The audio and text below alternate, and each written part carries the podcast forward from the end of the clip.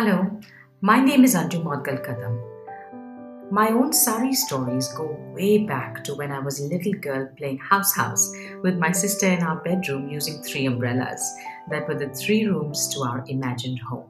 And always we wore saris, or rather dupattas, long scarves as saris knotted at the waist over our dresses, and we played the role of very busy women who kept home scolded fictional kids, cooked with a toy kitchen set, and went to work to the next room. I must have been six or seven years old then. Ah, the memories of idyllic childhood days. As a young journalist, I reached for the sari to give gravitas to my persona and quietly drew strength from a garment I had seen my mother wear all the time. A woman of great strength herself, immense positivity, tenacity, and fortitude. The sari for me is all that. Today I have found that it is also the most forgiving. It lets me be who I want to be the day I choose to drape her. Vulnerable, beautiful, strong, honest, a goddess.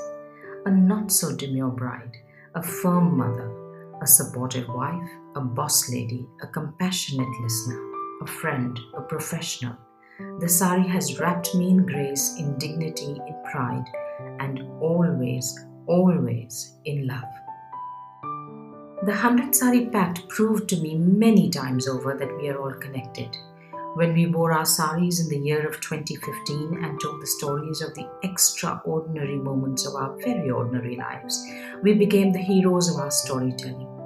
We shared what mattered most to us lawyers, doctors, students, engineers, designers, homemakers, dancers, singers, art activists, women from all walks of life, from different countries, from different times, and varied backgrounds, attempted to answer one important question Who am I?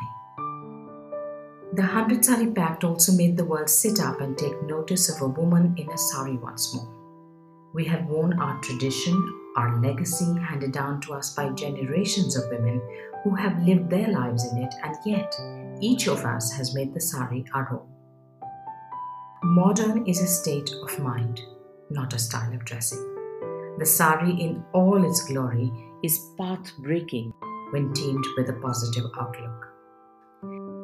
It has been five years since the 100 Sari Pact, and I still get messages from women saying they have forged lasting friendships from it.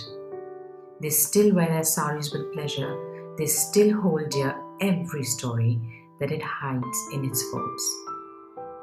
There is so much nostalgia for the pact that each made their own. I have nurtured the pact and my many, many connections to the men and women that I have come to know on the 100 Sari Pact. And always when we meet, there is a mention of that magical time when we were all joined together in the building of the Sari narrative.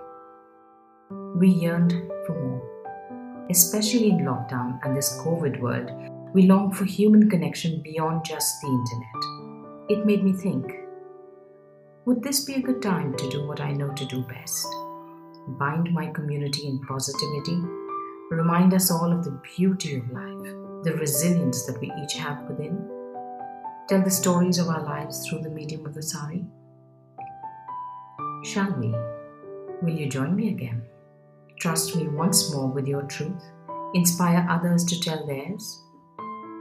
The 100 Sari Pact Reloaded, a podcast that celebrates the stories that we are, told through the medium of the sari through which we are all connected.